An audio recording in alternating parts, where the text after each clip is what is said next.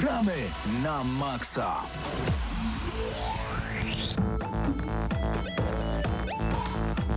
Ja to dzisiaj z moimi chłopakami nie dojdę do ładu, bo jest nas po prostu tak dużo i bardzo, bardzo dobrze. Ja się cieszę, rozpoczynamy kolejny odcinek audycji Gramy na Maxa. E, Gdybyśmy tak chcieli się przedstawić, bo wiecie, ja na przykład uważam, że e-sport to jest dziwna sytuacja. E, Dobrze z nami Krzysiek Lenarczyk między innymi, ponieważ ty się sportem zawodowo zajmujesz na co dzień i w telewizji polskiej komentujesz i też reprezentujesz i tak dalej. I dla mnie to jest dziwna sytuacja, bo jak można traktować e-sport poważnie, kiedy tam Dawidek walczy z Riptorkiem? Ale jest ciekawe akurat, że akurat użyłeś e, fifowych ksywek, która nie jest tak popularna. W sensie rozgrywka sportowa w Polsce nie jest tak mocno popularna, jakby mogło się wydawać akurat w tę konkretną grę. No bo wyobraźcie sobie, że jesteśmy w poważnym radiu, tu Radio Free, nadajemy na falach 899, oglądacie nas na YouTubie i nagle przedstawiamy się wszyscy ksywkami. Siema, tu Grzyb. Nemek. Nie wiem, to Kogito. O! I, i, I jak to brzmi? A gdybym znał jeszcze ksywki wszystkich dookoła, no to to w ogóle byłoby dziwne. Byłby z wami Siekiera, Gotix, Zdenio. Ale w sumie co w tym złego? Tak Bartek- naprawdę, wiesz co, ale powiem ci szczerze, No, no, no. że z drugiej strony ten nowe pokolenie e-sportowców, przynajmniej w grze FIFA, e, te najmłodsze pokolenie już nie identyfikuje się pod nickname'ami, raczej robią zbitki z imienia i nazwiska, czyli na przykład e, Levi de Wert, taki holenderski zawodnik, nazywa się Levi de Wert. Dosłownie. Szok. Czyli ksywkę nadała mu mama na chrzcie? Chyba tak. No ale wygląda? właśnie, no coś w tym może jest, natomiast y, to na pewno się będzie zmieniać y, z czasem, ale dopóki jakby ta ksywka trochę cię pozycjonuje na pewnym rynku, no to one nie znikną. Ta, tak przynajmniej mi No się bo żeby wydaje. one nie były takie śmieszne, no, no bo takie, takie Ale, ale czemu? zdrobniałe. Przez to, że są śmieszne, to są rozpoznawalne. Mm, no bo wiesz, w dużej piłce masz Ronaldinho. No i to brzmi, to nie jest... No, ale jakbyś nie znał tego Ronaldinho, jakby nie kojarzył go, to byś sobie nie pomyślał, haha, sobie wziął ksywkę od jakiegoś dinozaura, he, śmieszne. Nie wiem. A taki Ronaldinho, taki diniuś. Taki diniuś. Taki... Y, W każdym razie z wami są Krzysiek Lenarczyk, Karol Ramionczek, ja nazywam się Paweł Typiak, dzień dobry. Dzisiaj za sterami Bartek Matla. Bartek, jaką ty masz ksywkę? Bóg, Nie, no, no tak, ksywka jest za Bóg potężna. szpan. Ksywka Nie dość, jest że Bóg to jeszcze szpanuje. Więc dobrze, mamy e, Bartek Matla dzisiaj za sterami, on e, w ogóle pokazuje nas w tym momencie. Ja muszę zobaczyć, a już jesteśmy na żywo i bardzo dobrze, bardzo się cieszę. E, I możecie nas oglądać na YouTubie. Jest z nami także Mateusz Widut, Paweł Stachyra, e, ale także nowa zupełnie osoba, o której dzisiaj będę mówił, także nigdzie nie uciekajcie. Dziś będziemy recenzować m.in. Mario Golf Super Rush. To jest Super Rush, dokładnie tak nazywa się ta gra. To jest dziwny tytuł. Ja będę hejtował od góry do dołu, a Zdeniowi się podobało. I A. zobaczymy jaka będzie ostateczna Może to jest coś ocena. taki trochę Paweł Typek hejtuje. Nie. Mainstreamowe gry. Mario Golf Super Rush Samo jest to, że main- ma Mario w nazwie jest jest, mainstreamową- mainstreamową grą na Nintendo, A gdyby grali w Palanta i byłby tam Mario, to, to i tak by byłaby była mainstreamowa. mainstreamowa gra, patrząc na to jak dużo gier z serii Mario się sprzedaje. W sensie Niech jak ta franczyza będzie. sprzedaje gry. Niech będzie. Denil jest razem z nami, The Public, a także Dawid Absyrtos Medea, Witamy Maciek. Zygo.pl, Doniu, Behemoth 3, pozdrawiamy, cześć, siema. E, Panowie, macie kogoś w redakcji od MMO? Będzie recenzja New World, 700 tysięcy na Twitchu. Uuu. Nie, nie mamy, ale zobaczymy, bo w ogóle mamy ludzi, którzy grają we wszystko i może akurat też, też się uda z New World. Tutaj, no tak jak mówię, dzisiaj Mario, może F1, jeżeli zdążymy, a zdążymy, jeżeli przejdziemy teraz do bardzo ważnego cyklu, czyli News Shot w gramy na maksa. Gramy na maksa. No to, to nie jest muzyka pod News Shot. To jest muzyka z The Last of Us, ale niech będzie. Zacznijmy od pierwszego newsa. Będzie, czy ten news shot będzie smutny? Czekaj, zaraz ci powiem. Bart... y, Boże. Karol, czy ten News Shot będzie smutny? Chyba nie. Nie, nie bardzo. Czekajcie, to muszę jednak zmienić muzykę. Momencie, poczekaj, poczekajcie. tutaj. Gramy na maksa. O, od razu lepiej. Muzyka z Tekkena pod Newshot jak najbardziej. Jakiś czas temu donosiliśmy, że Valve, e, ci od Steama i Half-Life'a pracują nad swoją własną przenośną konsolką, a od zeszłego tygodnia wiemy e, już, co szykowali dla nas. Newell i spółka 15 lipca został ogłoszony, a 16 lipca umożliwiony został preorder maszynki nazwanej Steam Deck. Musiałem jak w Himenie. Przepraszam, panowie i panie. Zacznijmy od specyfikacji sprzętowej. Urządzenie ma być oparte na procesorze APU opracowanym przy współpracy z AMD. Ma dysponować 16 GB pamięci RAM, 7-calowym dotykowym ekranem o rozdzielczości 1280 na 800p, częstotliwości odświeżania 60 Hz oraz, dot, y, oraz baterią umożliwiającą od 2 tylko, do 8 godzin nieustannej gry. Do kontrolerów zaliczają się standardowy krzyżak, dwa panele dotykowe, y, tak jak przy Steam kontrolerze tam tak było, dwie gałki analogowe, cztery przyciski przednie, cztery górne i uwaga, cztery znajdujące się z tyłu urządzenia. Prokontrolery często mają coś takiego. Y, Co do pamięci wewnętrznej sprzęt dostępny będzie w trzech wariantach 64, 256 i 512 GB. No i każdy kolejny relatywnie szybszy od poprzedniego, a do wyboru warianty e, w cenach od 1900 do 3100 zł. No i pierwsza partia ma być udostępniona już w grudniu 2021 roku. Karol, czy to ma w ogóle w ogóle sens i czy to powalczy ze Switchem? Czy to ma w ogóle rację bytu? Od, No właśnie. Tak naprawdę od początku, od kiedy wiadomo, że ten sprzęt powstaje, tak, czy to od plotek, czy to od jakichś tam pierwszych potwierdzonych informacji, było to rozreklamowane jako, znaczy w takiej pamięci społecznej, nie? Jako coś, co właśnie będzie konkurencją dla Switcha, jako coś, co ma no, domyślnie walczyć ze Switchem. Prawda jest taka, że dzięki tej całej specyfikacji sprzętowej no, wiemy mniej więcej tyle, że będzie na tym można pociągnąć gry AAA Mhm. przede wszystkim. I to jest dobrze. Masz możliwość wzięcia takiego sprzętu od Valve, bo to nie do końca jest właśnie konsolka przenośna, to jest bardziej w tym momencie komputer przenośny. Mhm. Ze sobą do autobusu i gdzieś tam w podróży, czy to do domu, czy to do pracy, czy to gdziekolwiek indziej, no wsiąść w autobusie i odpalić Death Stranding. No właśnie, te takie duże tytuły, które do tej pory nie były dostępne na tego typu konsolach jak Switch. Jak ty myślisz, Krzysiek, czy Switch, który ma zamkniętą architekturę kontra Steam Deck, który architekturę będzie mieć otwartą, bo przypomnijmy, że na tym będziecie mogli zrobić wszystko. Zainstalować każdy emulator, więc macie dostęp do wszystkich gier z poprzednich Niekoniecznie. generacji. Czemu? Znaczy teraz mówi się o tym, że ma być możliwość Mhm. zainstalowania Windowsa. Zresztą SteamOS, na którym ma pracować e, to urządzenie jest powiązane na Linuxie, czyli w teorii jest on otwarty, ale też nie wiadomo jak Valve e, wpłynie na kontrolę jakości pewnego... op- Znaczy na pewno pojawią się haki, homebrew i tak dalej, natomiast oficjalnie nie wiadomo jak to będzie wyglądać w przyszłości. No teoretycznie z tego co ja patrzyłem, to Valve na razie mówi instalujcie co chcecie, grajcie Tak, na znaczy ja sprzęcie. na przykład nie wiem, y, co w wypadku zainstalowania Windowsa. Jak będzie to wszystko zoptymalizowane, no bo podejrzewam, że ten SteamOS z racji tego, że on jest bazowo na tej konsoli wgrany, będzie sprawiał, że jakoś ta wydajność będzie przekierowywana na te gry. Mhm. No właśnie, magiczne by było, gdyby rzeczywiście ta otwarta platforma de facto stała się platformą zamkniętą i wycelowaną tylko w gry, które na Steamie już No macie. właśnie, to jest... To by y, było piękne. Jest ogólnie, y, a też pytanie rodzi się takie, co z, z Epic Games na przykład, tak? Na tym urządzeniu. Rodzi się drugie A co z pytanie. Epic Games? Jak to nie jest Epika, no to czemu ma to Ale działać? skoro możesz grać Windowsa, to możesz grać Epic Games Store, tak? A, możesz grać Game Passa, możesz dobre. grać wiele innych rzeczy. I pytanie, czy to będzie dozwolone, czy nie, bo tego jakby nie mamy potwierdzenia, jak to będzie wyglądało. Po drugie, e, patrzysz na najtańszy wariant urządzenia, 64 GB pamięci, no co prawda, dysk SSD, jeden z najszybszych, bo to chyba NVMe 2, jeżeli dobrze pamiętam. Natomiast pytanie jest takie, i jakie gry w tym momencie, te nowo wychodzące, ważą mniej niż 64 GB. Ile gier narzekamy, że Xbox Series S ma 512 i no 300 powiedzmy 60 użytkowe pamięci, No tak. no to co z, w przypadku z Steam Deckiem, który tej pamięci użytkowej pewnie będzie miał, nie wiem, 56, No tak. 58 GB, no to jest Plus naprawdę karta, zła wiadomość. Karta SD. Ale gry nie będą tak szybko odpalały się z kart SD jak z potencjalnego dysku SSD. Natomiast hejtuje, Lenarczyk hejtuje, Lenarczyk komentuje, e, no to powiem szczerze, e, zobaczyłem tę konsolę, mówię, e, po co mi to kolejny gadżet, na pewno nie będę miał co robić, na pewno będę miał te pieniądze wydać na coś innego, nie będzie mi to potrzebne, a tak z każdym dniem, z każdym kolejnym dniem, z każdą kolejną godziną kiełkuje w głow- mojej głowie się taka myśl, że chyba sobie to kupię. No bo to- Więc coś w tym urządzeniu jest. Korci, Ale szczególnie... i tak nie przebije to Switcha, przede wszystkim dlatego, że Switch ma y, te bazę gier docelowych, tak? Gier ekskluzywnych, których Steam Deck nie będzie miał, niestety. No i Switch nie odpala League of Legends i to też jest kolejny plus. No, No, to słynny mem. no oczywiście. Nie, ale y, tak zupełnie y, serio, to jest świetne rozszerzenie dla każdego, kto ma napakowaną bibliotekę Steama.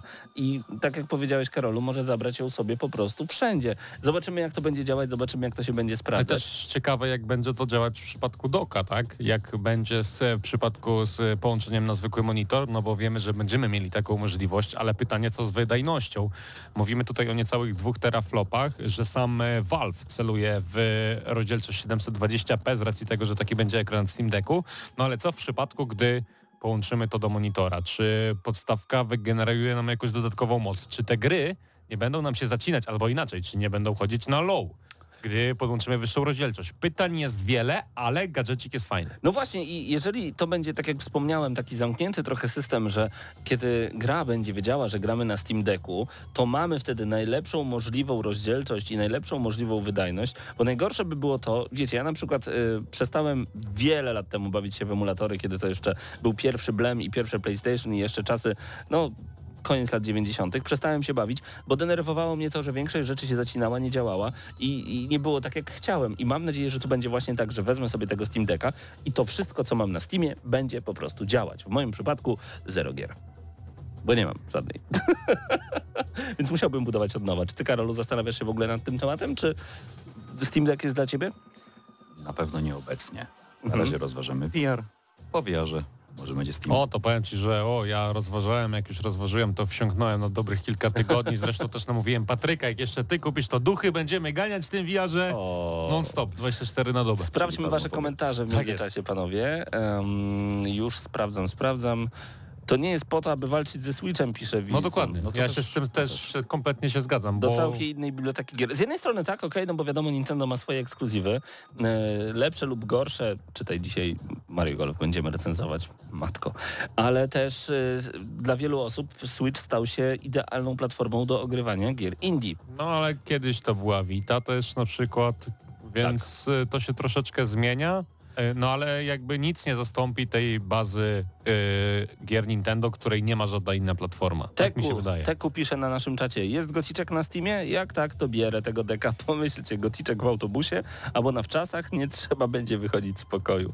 E, To bardzo ciekawe. Wizun dodaje, ciekawe, czy będzie można zainstalować NVIDIA GeForce Now i odpalać gry w chmurze. No właśnie, bo taka 64, tak jak powiedziałeś, to jest bardzo mało, ale jeżeli miałoby mi służyć tylko i wyłącznie do odpalania w przenośnej edycji e, Game Passa, ale tak, żeby on działał bardzo dobrze, gier z Game Pass Ultimate z Xclouda, no to spoko. Ale wtedy po co Ci Steam Deck, jak możesz to zrobić na telefonie? No właśnie. Po co mi to?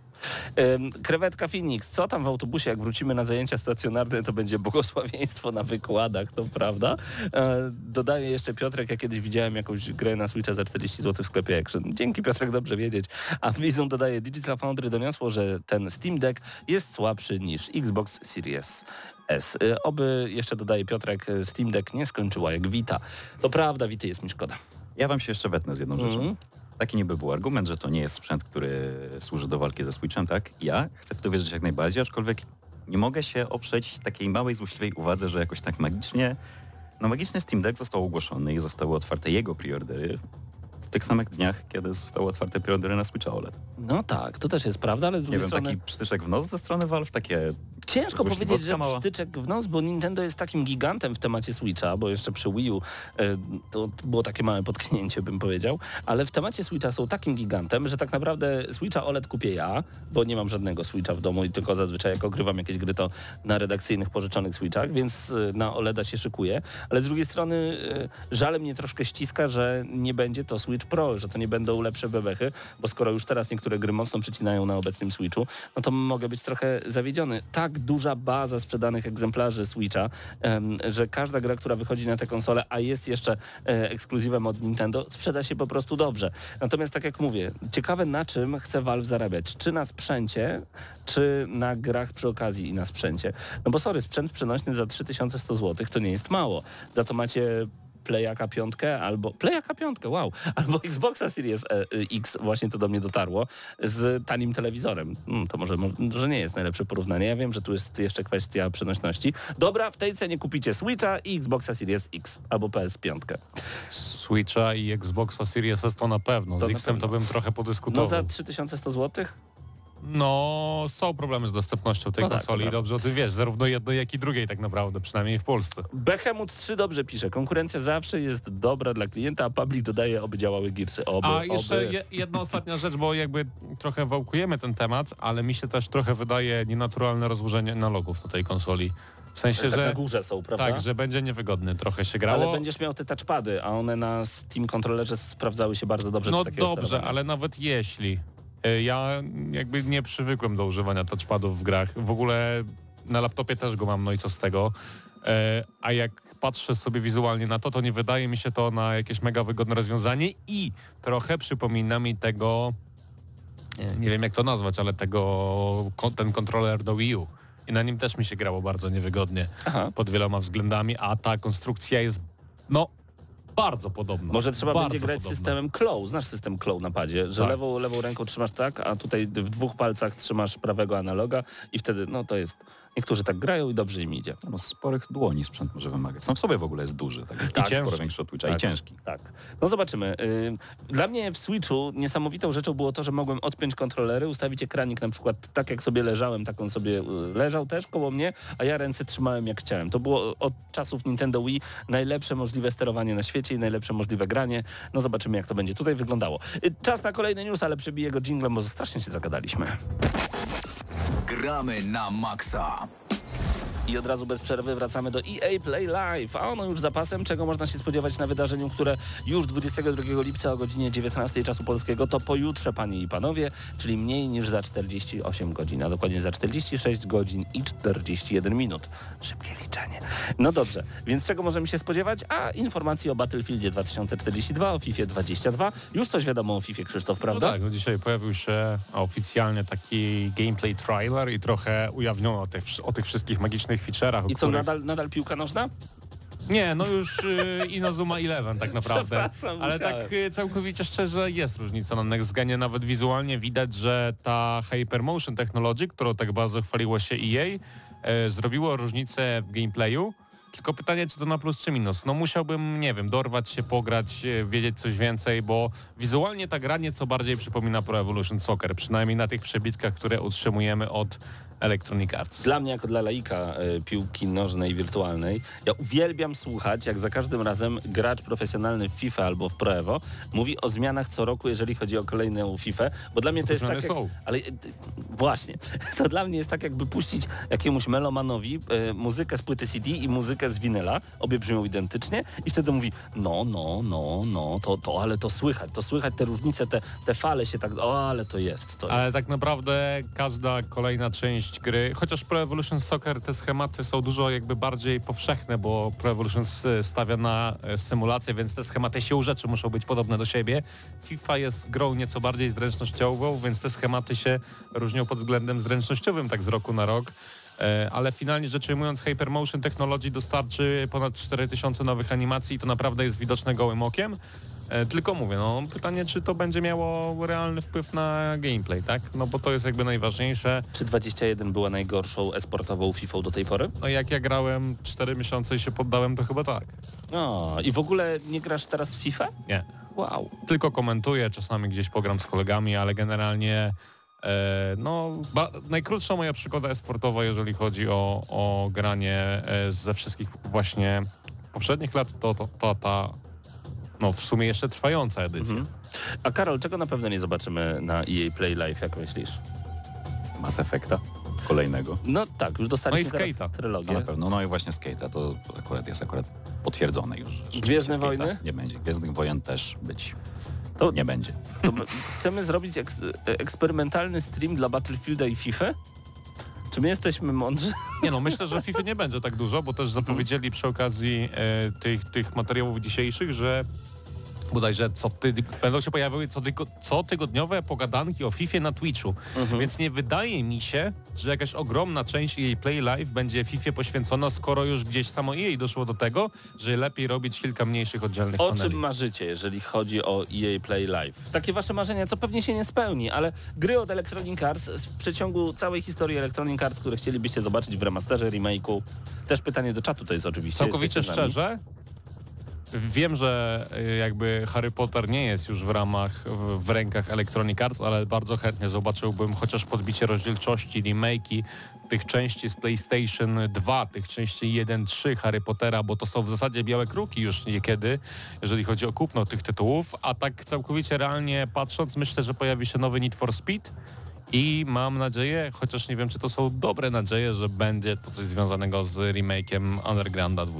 Uuu, u ciebie, Karolu? Jakieś marzenia? Właśnie podejrzewam, że to jest coś, czego nikt poza mną nie chce i nie oczekuje, ale ja też bym chętnie zobaczył remaster Undergrounda, tylko że pierwszego. O, proszę bardzo. Y, To skoro jesteśmy przy samochodówkach, liczę na remaster Burnout Revenge, ewentualnie Burnout Dominator w końcu w HD, żeby się pojawiło, bo gra wyszła tylko na PSP i na PlayStation 2, więc to byłoby spełnienie marzeń wielu fanów Burnouta, ewentualnie nowy Burnout, ale nie w otwartej lokacji jak Paradise, tylko w zamkniętych lokacjach właśnie jak Revenge. To jedno. Druga rzecz, em, nowy NBA Street, jak Homecoming, który był rewelacyjną grą na To ci Xboxa mówię, że 360 nie będzie. PS3. To moje marzenia są, proszę nie niszczyć. Mówię ci, nie będzie od razu. I skoro przy tym jesteśmy FIFA Street, ale też taka jak FIFA Street I 3, też FIFA nie Street będzie. 2. A Mikołaj? Mikołaja też, Też, nie będzie. też w tym roku dla niegrzecznych pałów typiaków nie będzie. Miły człowiek. E, O, Absyrtos Medea pisze to samo co ja. NBA Street. W ogóle gdyby całe EA Big wróciło i gdybym zobaczył... Tu się go wyłącza. Zobaczył em, SSX-a 1, SSX-a 2 i SSX-a 3 w jakiejś super nowej edycji. Co nie będzie? No nie. No, miły człowiek, miły człowiek. no, po prostu wiesz. E, tylko powiem Ci, The Public pisze FIFA 98 Remake, Need for Speed Underground Remake, Star Wars Jedi Academy, e, Behemoth, ja już mam grę marzeń, więc EA niczym mnie nie zainteresuje. Jaka to gra Behemoth, daj znać, czy chodzi tutaj właśnie o Gotika? E, A wiesz, realnie możemy zobaczyć nowego Dragon Age'a, chociaż pewnie by były już jakieś przecieki na ten temat. E, Na pewno, na pewno właśnie coś związanego ze ścigałkami, bo jakby nie bez powodu Codemasters wpadło w ręce Electronic Arts. No i tyle, no nie wiem, jeżeli nas, y, nas y, czymś zaskoczą, to ja również bardzo się zaskoczę, ale wiele się mówi o tym, że będzie duży hype związany z Battlefieldem no i też Okej. na to gdzieś tam liczę. tylko żeby nie odcinali kuponów. Dopiero jesteśmy na drugim newsie, słuchajcie, to jest niesamowite. To znaczy, że jest o czym rozmawiać. E, Czy pamiętacie w ogóle atak hakerski, w którym e, z serwerów EA wykradziono 780 GB danych? Bo sprawa trwa generalnie dalej. Rozpoczęło się wypuszczanie w sieć drobnych fragmentów wykradzionych danych jako próba zmuszenia EA do zapłaty swojego rodzaju okupu. Przypominamy, że próba wymuszenia została podjęta już pewien czas temu, jednak EA nie poddało się szantażowi, stąd nowa taktyka hakerów. Oficjalnie stanowisko EA nie uległo jak do tej pory zmianie. Wykradzione dane mają nie stanowić zagrożenia dla obecnych i przyszłych gier wydawcy. Dane osobowe użytkowników platform EA nie są w żaden sposób narażone, a EA współpracuje ściśle z Policją Federalną w celu nawiązania sytuacji. Co ciekawe, po tygodniach bycia ignorowanym przez EA, grupa hakerska poprosiła duży portal Device o dostarczenie EA w ich imieniu wiadomości z wymuszeniem. Device oczywiście odmówiło. No przecież to brzmi to ktoś kogoś okrada i mówią, słuchajcie, bo okradliśmy ich, a oni nas nie chcą słuchać. Siema, gramy na maksa. Możecie na antenie powiedzieć, że chcemy od nich pieniądze? Przecież to brzmi kuriozalnie. Ale tak y, całkowicie szczerze dla jej to wszystko to są koperkowe afery. Oni de facto do dzisiaj nie wytłumaczyli się z wielkiej afery, w której niejako oczywiście pracownicy jej nielegalnie za prawdziwe pieniądze sprzedawali e, karty FIFA Ultimate Team. Miała sprawa zostać wyjaśniona, miały pojawić się jakieś większe oświadczenia, no chyba już minęły dwa miesiące. Pod dywanem z logo EA jest dużo No ciemnych dlatego rzeczy. mówię, no to ktoś wykradł dane. Warhammer 40 tysięcy Dark Tide. Nie ukrywam, próbowałem wielu gier z uniwersum Warhammera. No nie siada mi to jakoś, to... Ale jest opóźnione. A do kiedy konkretnie? No nowa przewidywana data premiery to lato 2022 roku. Rok jeszcze poczekamy. Powód jest prosty. Utrudnienia i obostrzenia związane z panującą pandemią COVID, a deweloper Fat Shark przeprosił, wyraził rozczarowanie z powodu niemożności dostarczenia gry na czas i zapewnił o swoim wielkim entuzjazmie związanym z projektem. Dla niepamiętających czym jest Dark Tide to wieloosobowa kooperacyjna gra, za, e, gra akcji z perspektywy pierwszej osoby osadzona w mrocznym i do bólu zębów krawędziowym uniwersum Warhammera 40 tysięcy. Ostatnio y, ogrywam taki shooter właśnie Warhammerowy i Necromunda. Necromunda, dziękuję, bo jest tak dobry, że nie pamiętam tytułu. Ten Doom Wannabe jest tak dobry, tak? Co tak wspominałeś o nim? To, no, no, to, to jest ciekawa gra. To jest, to jest tak, to jest wannabe Doom, dokładnie. Chciałby być Doomem, a tak średnio mu idzie. No właśnie, czy ten Dark Tide to jest gra, na którą warto czekać w ogóle? To jest gra, na którą ja bardzo chcę czekać, tak? Jeżeli chodzi o tego dewelopera, to Czy grałem... czekaj, ba, czekasz, czy chcesz czekać? Jak to wygląda? To oczekiwanie jest lepsze niż sama gra będzie, myślisz? A, trudne pytanie. Może tak. Czekam na to, jak to będzie wyglądać. Okej. Z doświadczenia po prostu z e, studiem, tak? Jeżeli chodzi o gry w ogóle Fatsharka, to ja ogrywałem pierwszego Vermintide'a, drugiego Vermintide'a, spokojnie ponad tysiąc godzin w to wrąbałem. Karol nie ma życia śmieszne. e, powiem wam tak. Pojawił się ten gameplay trailer, tak? Już jakiś czas temu. I niestety tam jest tyle recyklingu U, z gier poprzednich. Wszystko już było. Powiedzmy, że Vermintide 1 był czymś e, dla tego studia nowym, tak? Było to ciekawsze uniwersum, było to e, rzeczywiście jakiś tam fajny, równy koop. E, trochę szczątkowy gameplay, ale super klimat, super gra światłem, super gra dźwiękiem i tak dalej. Pojawiła się część druga, część druga wzięła to wszystko, co było w jedynce, usprawniła grę mechanicznie, Mhm. Trochę spadło rzeczywiście w niej klimatu, ale dodała też od siebie wystarczająco dużo nowych rzeczy, żeby na jakiś, w jakiś tam sposób uwarunkować cenę, uwarunkować kupienie drugiej części, tak? Dark Tide. Zupełnie inne uniwersum. Wydawałoby się zupełnie, yy, no nie wiem, potencjał na stworzenie czegoś nowego, czegoś ciekawego, tak? I to może się udać. To może się udać, ale nawracam cały czas do tego recyklingu. Animacje, postaci, które były pokazane w Dark Tide. To jest wszystko, co ja się zdążyłem napatrzeć w Vermintide przez długie godziny. Yy, głupia sprawa, animacja przeciwników, tak? Wydawałoby się uniwersum fantasy, uniwersum yy, mocno przyszłościowe, że to będzie coś innego. No nie, totalnie nie. Przeciwnicy biegli na gracza w dokładnie ten sam sposób, przeciwnicy reagowali na ciosy uderzenia dokładnie w ten sam sposób, padali na ziemię w dokładnie ten sam sposób nawet. Animacje broni. Jest dla tego uniwersum Warhammera 40 tysięcy taka yy, ikoniczna, powiedzmy, broń, tak? Gdzie masz ten miecz, taki mały, niby krótki, który jest jednocześnie piłą łańcuchową. Mhm.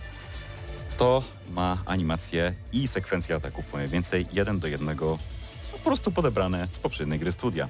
Tak samo młot dwuręczny. Ojej, czyli Także kalka będzie? chcę być, chcę być tą grą bardzo zaciekawiony i mam bardzo dużą nadzieję, że to wyjdzie fajnie, ale mam realną obawę, że to będzie po prostu Vermintide 2, tylko że z nakładką graficzną innego uniwersum i że to będzie po prostu słabe i niewarte pieniędzy. No mają rok jeszcze, zobaczymy jak to wyjdzie, No, a przejdźmy do kolejnych ty, ty, tematów związanych z opóźnieniami. Tym razem chodzi o Ubisoftowe Rainbow Six Extraction i Riders Republic. Powody opóźnień to oficjalnie chęć dopracowania detali w przypadku Riders Republic oraz chęć doprowadzenia gry do stanu, który spełnia wizję twórców w przypadku Rainbow Six Extraction.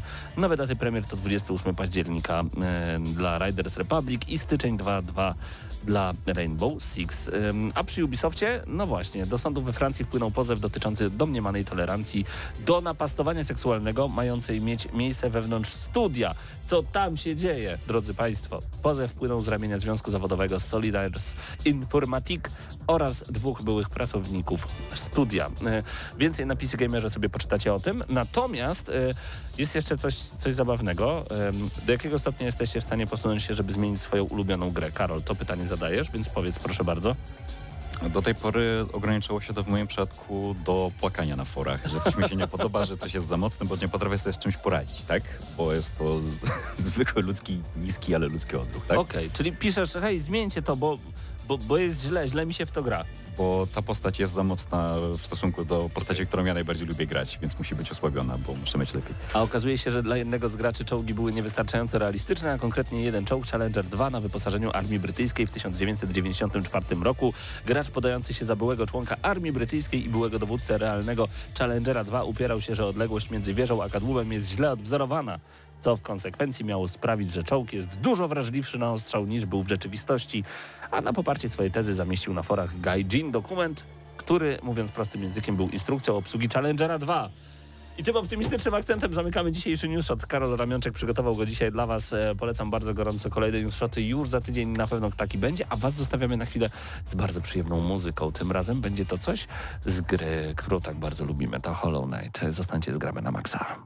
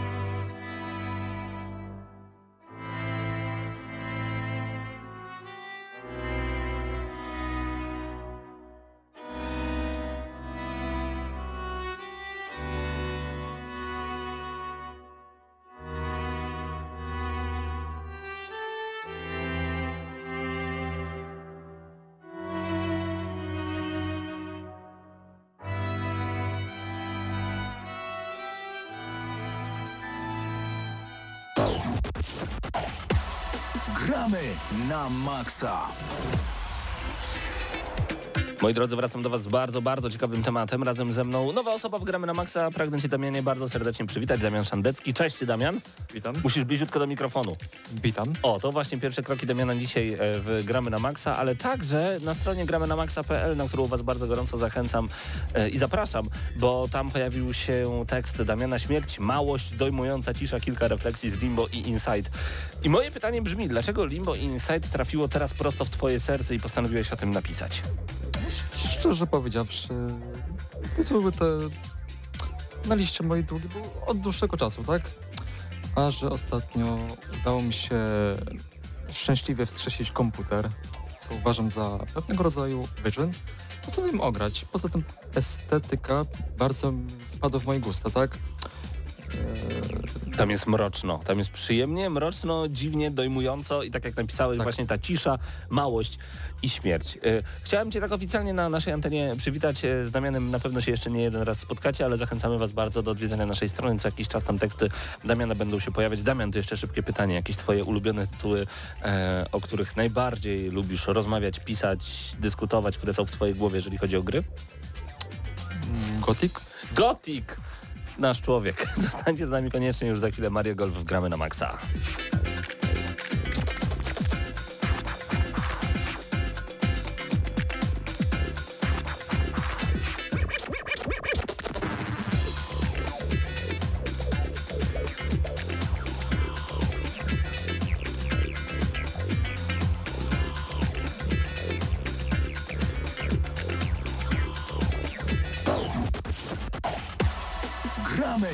Na maksa.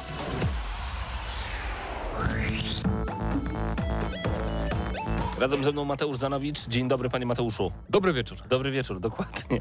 Będę musiał dzisiaj- chyba trzymać mikrofon. Ucieka się- tak, dzisiaj wszystkim. Ucieka strasznie, Coś, coś z tym mikrofonem Albo, dzisiaj. albo tak. O nie, tak jest całkiem okej. E, Dzisiaj z Mateuszem opowiemy wam o grze Mario Golf Super Rush, która trafiła do nas dzięki uprzejmości Nintendo. Em, gra bardzo dziwna tak naprawdę, ponieważ e, ja miałem bardzo wysokie oczekiwania od te, tej gry. Grałem w wiele tytułów związanych z Mario i nie mówię tutaj oczywiście o głównej serii Super Mario Bros. i tych wszystkich Galaxy, Sunshine, wszystkich. Tak. Tylko e, między innymi w Mario Strikers Charged, czyli piłka nożna z Mario. O tego mi brakuje nowego, żeby zrobili. To by było super. Dwie części były tylko na GameCube i na Wii. E, grałem w Mario Tennis Aces na Switcha, które było świetne. Bardzo dobre, tak. Dokładnie. I, te. I przynajmniej tego spodziewałem się po nowym Mario Golf. I jak jest? Jest dobrze moim zdaniem. Ja tak Okej. porównam do e, właśnie do Mario Tennis Aces, bo tam pamiętam, że hardkorowi fani Nintendo narzekali na kampanię w tamtej grze, że była bardzo Co? prosta i słaba i w No ogóle. na tym ma polegać kampania. Tam masz iść przed Ja siebie, wiem. mieć nowych przeciwników i po prostu Tak, grać, tak, grać, tak. grać. Ja to rozumiem. A to, co zrobili w golfie, to zrobili drugie Animal Crossing. Nieprawda, nie aż Takie, tak. Prawie. E, Natomiast gameplay w tenisie był świetny i to jest, jak dla mnie to samo jest tutaj, czyli jest fajna kampania, która mimo, że ma te otwarte elementy, że tam trzeba przechodzić jakiś tam kawałek wioski. Trzeba przechodzić kawałek wioski. Oczywiście. To ja w skrócie powiem, gramy dziewięć strasznie nudnych dołków. Ja lubię golf. Ja lubię golf. Aha. Gramy strasznie nudnych dziewięć dołków, żeby strzałka nam pokazała, że mamy wrócić do domku. My idziemy sobie do domku, wchodzimy przez drzwi, znajdujemy nasz pokój, wciskamy przycisk A przy naszym łóżku, znika światełko, pojawia się światło, musimy wyjść z pokoju, wyjść z domku i wrócić na to samo miejsce, w którym przed chwilą graliśmy, to po co idziemy przez to miasteczko. To jest takie Żebyś, niepotrzebne. żebyś poczuł ten świat i emocje turnieju golfowego. Jaki tam jest świat? Nie mam pojęcia. Kawał wioski wyciętej gdzieś Mi to- pod Lublina. Nie, mi to tak bardzo nie przeszkadzało, powiem ci. Jakby... E... Nie wiem, najważniejsze, że gameplay mi się podoba, tak? Okej. E, Zawsze w tych, tych grach mariowych, właśnie sportowych, e, kampania to jest dla mnie takie tylko przystawka, Okej. wprowadzenie bardziej. E, natomiast... e, No ale za pomocą kampanii odblokowujemy nowe rzeczy do normalnego gameplayu, że tak to ujmę. No tak, ale nie było problemu dla mnie przejście do tej kampanii. O to mi Dobra. chodzi, że to jakby no, nie przeszkadzało mi. I w każdym razie gameplay sam mi się podoba, tak? Bo mamy e, bardzo dużo różnych rodzajów przeszkadzajek, tak to nazwijmy. E, mamy różne światy i w różnych światach są różne na przykład właśnie przeszkody, warunki atmosferyczne. Masz świat, w którym jak możecie walnąć piorun i wtedy gorzej się strzela i tak dalej, i tak dalej. Em, I w ogóle same, same pola golfowe też są bardzo fajnie zrobione i podoba też mi się ten taki system, to jest chyba, chyba nowość, bo ja nie grałem nigdy w Mario Golfa żadnego. no, no. I to może jest dlatego, dlatego mi się ta gra tak bardzo podoba, bo wiem, że ta, ta odsłona też jest raczej niżej oceniana przez fanów golfa z, nie wiem, kiedy chyba z 3DS-a ostatni wyszedł na, na 3DS-ie. E, I w każdym razie e, nowością jest to, że są takie zawody, gdzie uderzamy piłkę, a potem musimy biec jakby sami do miejsca, w którym ona upadła. Czyli zazwyczaj w grach golfowych jest tak, że przenosimy się tam automatycznie. wiesz dlaczego tak jest? I tu też tak jest, jest taki tryb, że się tam przenosisz, ale Bo to nuda! nieprawda. Jakby to jest, To jest najgorsza rzecz, jaką nie- wprowadzili w tej grze. mi się to podobało, bo już są emocje, musisz zdążyć. To tak jak przed innymi, szczególnie jak z innymi jeszcze grasz, nie To tak jak biegają. w FIFA musiałbyś jeszcze sobie wiązać buty albo siedzieć w autobusie 9 godzin jadąc na kolejny mecz. To Ale- nie ma tak totalnie sensu. Ale tu nie, nie, nie robisz nic, tylko biegnie i się Do starasz. piłki. Nie możesz zobaczyć jaka jest trajektoria lotu, czy twoje uderzenie, które było na przykład podkręcone, y, miało sens, jak poleciała piłka. Nie, ty uderzasz piłkę A kątem nagle, oka patrzysz, gdzie leci. nagle się orientujesz, że ona nie przeleciała przez drzewo na przykład, że, że źle podkręciłeś, nie ominęła tego drzewa i, e, i po co Na tam minimapce widać. Nie, to, to źle działa. I tak, tak, tak jest. To źle działa. Uważam, uważam, że Mario Golf to jest zła gra. Serio. Aż tak, a. Tak, y, nie podoba mi się i to jest dla mnie, y, no nie- to nie będzie z mojej strony za wysoka ocena, ale ty ją pewnie zawyżysz, bo tobie się podobała. Tak, się Grałem podobała. w Everybody's Golf na Vita i na PlayStation 3. To jest super seria. Tam mamy super strzały z prawdziwego zdarzenia. Tam mamy ciekawe pola golfowe. Tam nie musimy biec do piłki, bo dlaczego tego nie było w żadnej grze? Rozumiem, dlaczego ci się nudne. Golf Story też nie podobało. Nie, Golf Story mi się podobało. A, już no. powiedziałeś, jak pytałem, że nie. A myślałem, że To to pytasz o- RPGowe. Ja myślałem, że zapytałeś o story w A, Mario Golf. Dobra, Nie, rozumiem. mi się Golf Story, Golf Story było fajne, bo tam była Okej, jakaś okej. fabuła, a nie gadanie jakichś dziwnych żółwi do mnie na temat, który mnie nie interesują. Ich też nie swoją drogą. Dub, dubbing w cudzysłowie jest tak wkurzający. Dokładnie. To, to, to jest jedna taka wada, która mi tak przychodzi od razu do głowy, co mnie irytowało, to właśnie te ludziki, bo, bo to nie jest tak, ja wiadomo, wiadomo, to jest wymyślony język, ale jak oni jeszcze cały czas powtarzają ten, samą, jakby ten sam dźwięk w każdym dosłownie zdaniu i no, to, to trochę było denerwujące. Ale jakby poza tym nie miałem problemu z, z tą grą, naprawdę. Jest, jest, jest ten podstawowy golf, tak? Są, są tryby, powiedzmy, czy zawody, w których gramy bardzo normalnie, czyli że na tak, ja nie znam zasad jakby po polsku golfa w ogóle nie znam zasad golfa za bardzo, ale wiem, że jest tak, że gramy na liczbę uderzeń. Jak przekroczysz liczbę uderzeń o jeden na przykład, to masz tam plus jeden i to wtedy jest źle, bo musisz mieć jakby na zero. Powyżej para, tak. Tak jest. Y, I są takie właśnie normalne zawody i to jest spoko, a dla odmiany masz jakieś y, ekstremalne, na jakichś właśnie polach, gdzie, gdzie są wzgórza wysokie, gdzie są jakieś przepaście i musisz się starać w ogóle tam, żeby ta piłka I nie to spadła. jest dopiero spoko, bo to jest Mario Golf.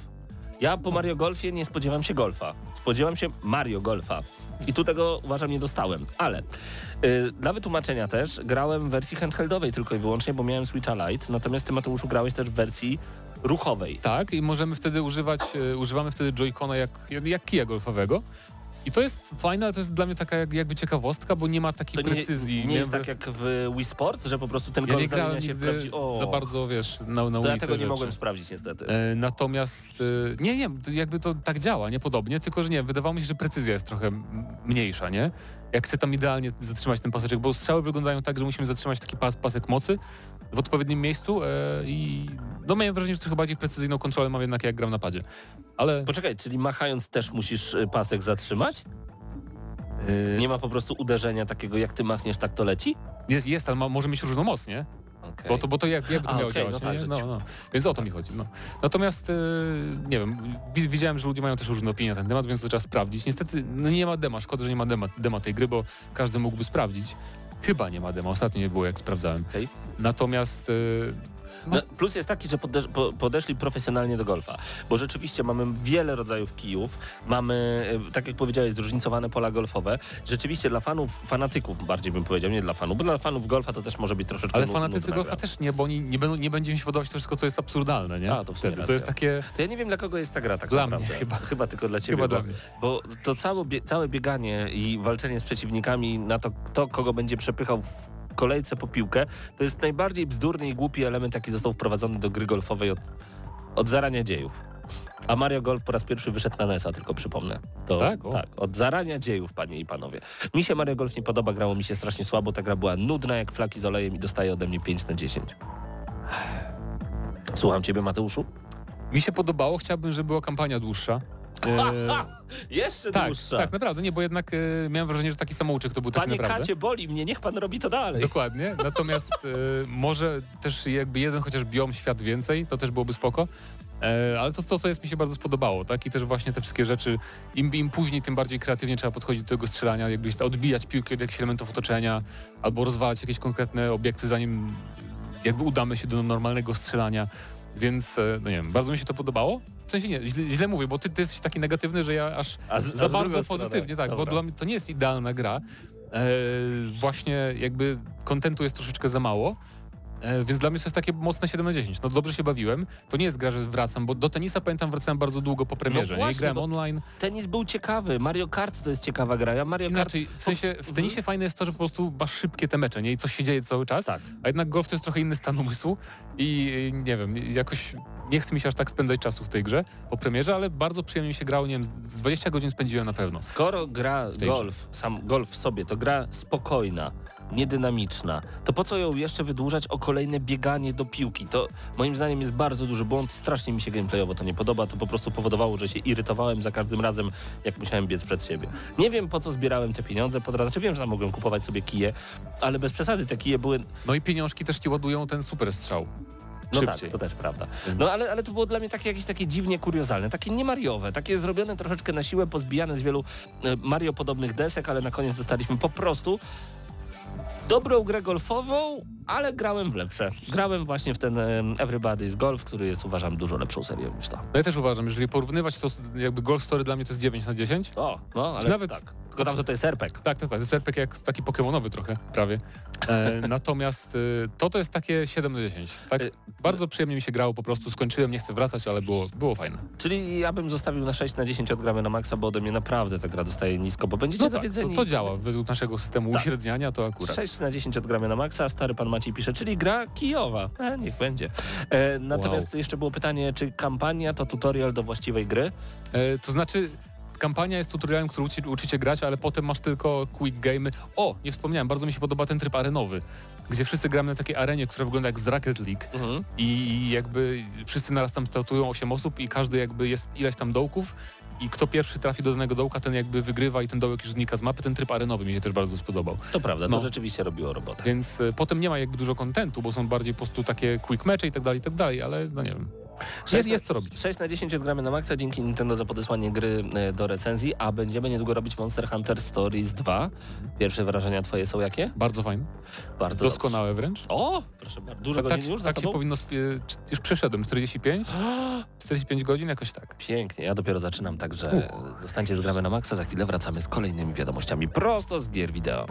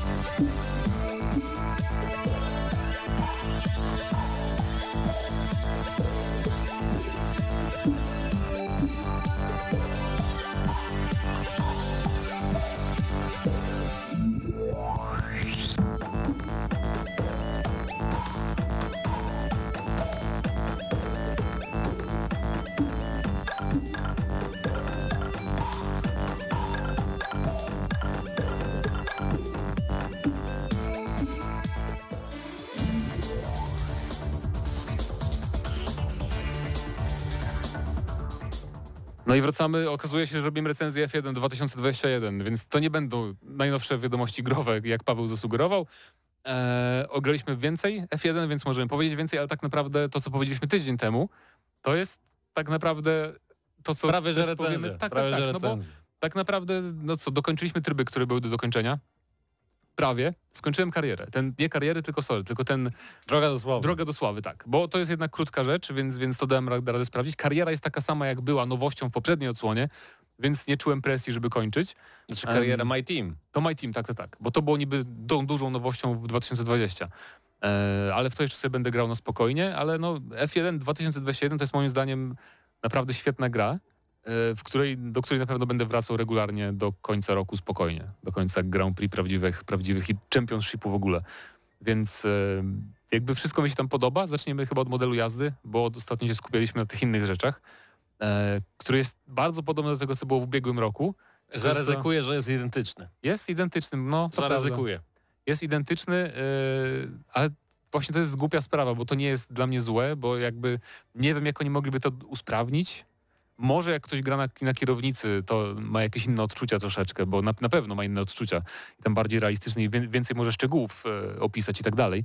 Natomiast jeżeli gracie na padzie, to to jest jedna z najlepszych gier symulacyjnych, moim zdaniem, które obsługują pada. Bo są gry symulacyjne, które y, w ogóle nie możecie, nie, nie ma co podchodzić z padem, na przykład Assetto Corsa. Em, natomiast y, są też gry jak Gran Turismo Sport, czy jak właśnie F1, gdzie jednak twórcy bardzo się postarali, żeby to było bardzo wygodne intuicyjne i tak samo jest też w tej części i dlatego bardzo lubię właśnie tę serię. E, więc to jest jedna rzecz, no poczucie prędkości wiadomo. Em, a ty, jak ci się podobało? To jest chyba w ogóle jedna z nielicznych gier wyścigowych, e, gier symulacyjnych, która naprawdę daje takie poczucie prędkości, poczucie tego, że kierujesz e, pudełkiem z kartonu, sterując na padzie. Naprawdę to robi ogromne wrażenie. Co prawda ja nie grałem na PlayStation 5, bo słyszałem, że tam te wrażenia przez DualSense'a są e, pogłębione. Ja grałem na Xboxie One X e, i też trochę Xboxie Series S w rozjeździe. E, No i muszę przyznać, że no zachwycony może nie byłem, bo ja gram co roku w każdą część F1. Bywały też części, w których rywalizowałem nieco bardziej na poważnie, czy w ligach, czy w jakichś tam quasi rozgrywkach e-sportowych, chociaż nigdy w tym nie byłem jakiś wyśmienity, Mhm. natomiast próbowałem. E, I, jakby ja włączyłem, włączyłem sobie od razu te wszystkie najwyższe możliwe poziomy trudności i tak dalej, żeby gdzieś poczuć wyzwanie i naprawdę grało mi się super. E, jedynie gdzieś, gdzie, gdzie czułem, e, czułem, że gra trochę mi pomaga, w sensie czułem, że to wszystko za łatwo się dzieje, grając we wspomniane przez ciebie Droga do Sławy, który nomen omen bardzo mi się podobało, aczkolwiek widzę w tym nie- niewykorzystany potencjał. Natomiast y, pełna zgoda tutaj, że F1 2021 po raz kolejny dojechało i po raz kolejny, e, w zasadzie kolejny rok z rzędu jest to fantastyczna gra dla fanów, ale i nie tylko, chociaż ja muszę przyznać, że przez to, że nie śledzę Formuły 1 oglądając e, wyścigi, tak miałem pewne problemy z przyswojeniem pewnej wiedzy, pewnych zasad wokół Formuły 1, który nieco się jakby zmienia z roku na rok i także zmienia się w samej grze. To znaczy, e, dla mnie jedynym brakiem tak naprawdę jest pełna, e, pełna kariera w F2, e, bo to mogliby sprowadzić. To już, oni tego nigdy nie obiecywali, ale wiedzą, że jakby community tego oczekuje bardzo, e, więc może kiedyś. Mam nadzieję, że się nie stanie tak, że na przykład za rok nowością będą jakieś karty, nie? E, a nie, a nie właśnie jakieś gameplayowe No, rzeczy w bardziej. sumie ale też powinny być karty, bo karty są w zasadzie Mm. takim pierwszym krokiem wśród wielu kierowców Formuły 1, bo czy Lewis Hamilton, czy na przykład Robert Kubica gdzieś w tych kartach zaczynali, więc jakiś taki epizodzik by się przydał. Go karty masz rację jak najbardziej, ja powiedziałem karty. Mam nadzieję, Okej. że karty się nie pojawią, wiesz, jakiś tryb z kartami na, na miarę... A, no nie zrozumiałem cię, bo miarę- jakby to jest ważny element tej Ale- recenzji, o tak, którym tak, tak. powinniśmy powiedzieć, że jakby wydawcą Mhm. e, F1 od tego roku stało się Electronic Arts, czyli jakby moglibyśmy się spodziewać, że tutaj jakiś wpływ, e, czyli jakiś tryb e, F1 Ultimate Team powinien się pojawić, natomiast tego jeszcze nie ma, pytanie czy to będzie, ale gdzieś pojawił się feature związany z edycją Deluxe, gdzie dostajemy pulę e, kierowców legendarnych do zatrudnienia właśnie we wspomnianym przez Ciebie trybie kariery, jako Tak. e, drugim kierowcy. No i to też nie jest tak, że e, mamy tę kartę, no to nie musimy spełniać żadnych warunków i po prostu dla nas jeżdżą, ale każdy z tych określonych kierowców ma jakieś tam wymagania i tak dalej, które trzeba spełniać i to też jest fajne, ciekawe urozmaicenie, ale z drugiej strony ja nie wiem, czy nie wolę na przykład tych trybów e, z zeszłych lat, gdzie były historyczne bolidy i tak dalej, E, a teraz tego nie ma i trochę zamieniono to na te Mhm. właśnie wspomniane karty, tak? No i to może jest jakiś minus, o którym warto wspomnieć, jeżeli chodzi o tegoroczną edycję. Może tak, dla formalności. Jeszcze jest za wcześnie, żeby moim zdaniem, nawet jeżeli jej wywrze jakiś wpływ na tę serię, to jest teraz za wcześnie jeszcze w tegorocznej odsłonie, więc zobaczymy za rok. E, natomiast e, wspominaliśmy o tym, więc teraz tylko krótko. Ten tryb Droga do Sławy jest idealny. Niektórzy ludzie narzekają, że jest wiem, zbyt prosty czy zbyt filmowy, ale to o to chodzi. Jakby w tym trybie moim zdaniem on ma być takim dla takich mainstreamowych graczy, którzy sobie usiądą i po prostu chcą trochę pojeździć w F1 i zobaczyć, czy to im się podoba. I pod tym względem moim zdaniem Droga do Sławy bardzo dobrze spełnia tę rolę, bo właśnie zaczynamy sobie wyścig od e, któregoś tam okrążenia, mamy przejechać tylko na przykład 10 okrążeń albo 5 okrążeń do końca i tyle. E, I to jest po prostu takie fajne, dynamiczne do przejścia szybko i przy okazji jest tak, taka drama jakby filmowa, bardzo Netflixowa między kierowcami. To też jest śmieszne czasem, ale fajnie się to ogląda mimo wszystko i jakby fajnie widzieć, widzieć tych kierowców znajomych też na konferencjach prasowych i tak dalej. Ale no, ciekawa rzecz, ale to też nie jest główne danie, zależy dla kogo, nie? Bo dla mnie głównym daniem jest kariera Nie, ta zwykła, My Team, Dokładnie. a to jest takie dla nowych graczy, powiedziałbym, ten tryb jest. Jeżeli chodzi o drogę do sławy, bardzo mnie ucieszył wybór zespołów, że to nie jest tak, że e, ten zespół, który, w którym jakby ten tryb się dzieje jest jakoś predefiniowany, bo możemy Mhm. sobie wybrać wśród bodajże pięciu, Tak. jeżeli dobrze pamiętam i jednym z nich jest oczywiście Alfa Romeo, którą ja no, rozmyślnie wybrałem, widząc piękne logo najsłynniejszego koncernu paliwowego w Okej. Polsce, e, ale też przez jakby wsparcie dla, dla Roberta e, Kubicy. E, I mm, podobało mi się to, natomiast y, problem mam z, z tym taki, że widzę w tym niewykorzystany potencjał. To znaczy y, ten tryb jest bardzo oskryptowany. W większości dojeżdżamy końcówki wyścigów, w których musimy spełnić określony cel, który polega na wygraniu czegoś albo wyprzedzeniu kogoś. Ale nie ma czegoś takiego w tym trybie, e, co by trochę nas e, budowało w nas pewną, budowałoby w nas pewną imersję. Co mam na myśli? Gdy popełnimy jakiś błąd, to nie ma w zasadzie żadnego większego znaczenia. I też na przykład większość błędów, które popełnia nasz drivatar, że tak to ujmę, e, to są błędy oskryptowane w cutscenkach i tak dalej. Je- Jeżeli my popełnimy jakiś błąd, to nie ma żadnego znaczenia, bo my i tak czy siak będziemy musieli to powtórzyć, bo taki jest scenariusz. I to jest problematyczne. Mm, Zazwyczaj jest tak, czasem, jest, czasem są błędy typu, że kogoś tam uderzysz, masz karę sekundową, więc są takie drobne rzeczy. Ale też e, ta gra jest bardzo, jeżeli chodzi przynajmniej o ten tryb, Maksymalnie liniowa. tak i wybaczająca błędy też, nie? Bo czasem jest tak, że w kogoś wiedziesz i nie ma żadnej kary ani nic. No jakby- dlatego mówię, że to było momentami za łatwe. Nawet na tym wysokim e, poziomie trudności, znaczy nie wiem, czy był w sumie wyższy, e, poustawiałem to tak naj, najtrudniej jak mogłem, to nie miałem większych problemów, czy z wyprzedzaniem przeciwników, czy jakby z, z tym spełnianiem tych narzuconych mi wyzwań.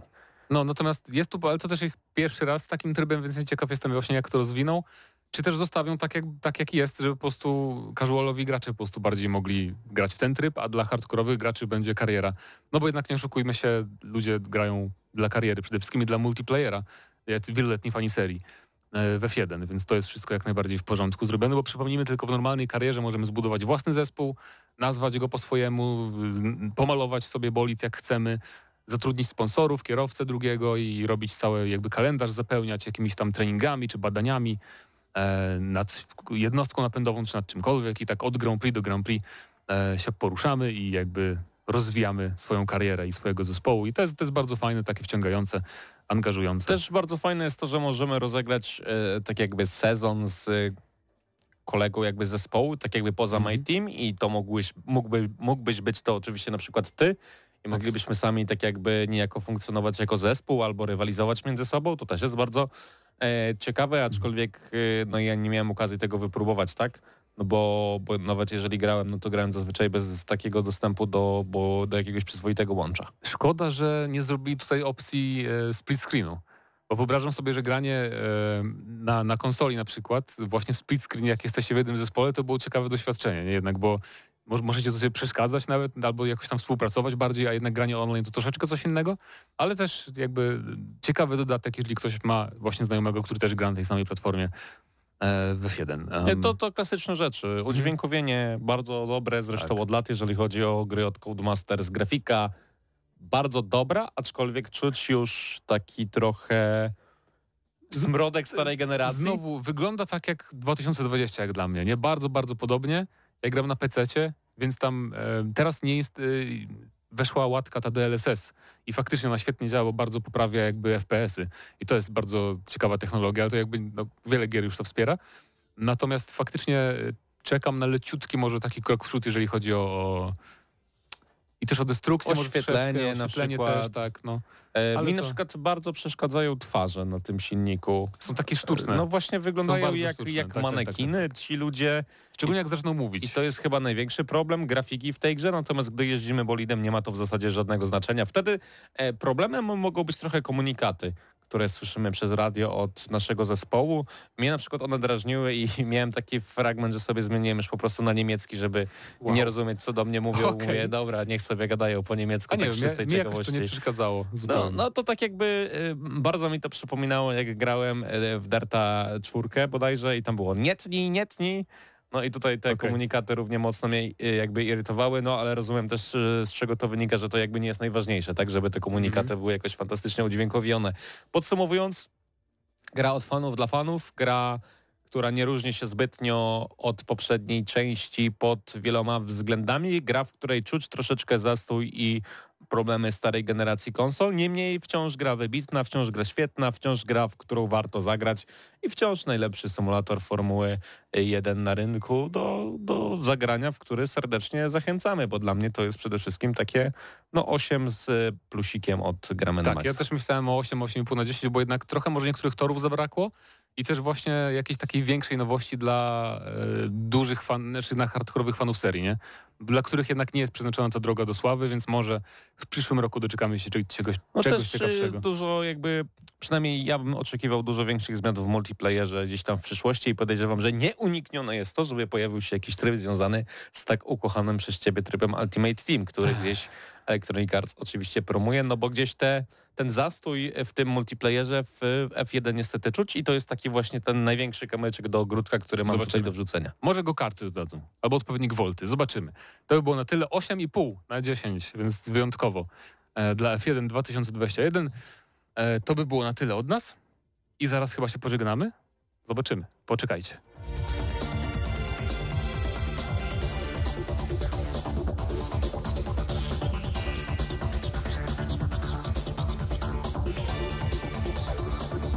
Tym bardzo przyjemnym, alergicznym klimacie. Dziękujemy Wam bardzo gorąco, że byliście dzisiaj razem z nami. E, wsz- Wszyscy byli dzisiaj, naprawdę byli dzisiaj wszyscy. Czy kogoś... Wszyscy byli. No brakowało tylko Warszawy. Tak, tylko Krystiana i Marcina. Także... Nie, brakowało... e, Brakowało jednej osoby. Paweł. A był Paweł Stachera, przywitał się. Także wszyscy Tak jeszcze zakręciłem. Kogoś mi tu brakowało, Kogo- ale nie będę mówił kogo. Kogoś mi tu brakowało. Do i Huberta pozdrawiamy, oczywiście, że tak. O Hubercie myślałeś? Nie. Pozdrawiamy Was bardzo gorąco. Nie wiem, o kim myślał Krzysiek, ale to już koniec audycji Gramy na Maxa. Słyszymy się już za tydzień punktualnie o godzinie 20. Bądźcie razem z nami. Dzięki, że byliście tutaj i pozdrawiamy tych, którzy oczywiście komentują, którzy tak tłumnie przybywają na każdy kolejny odcinek naszej audycji. A my dalej wracamy do grania i oczywiście jak zawsze na Maxa.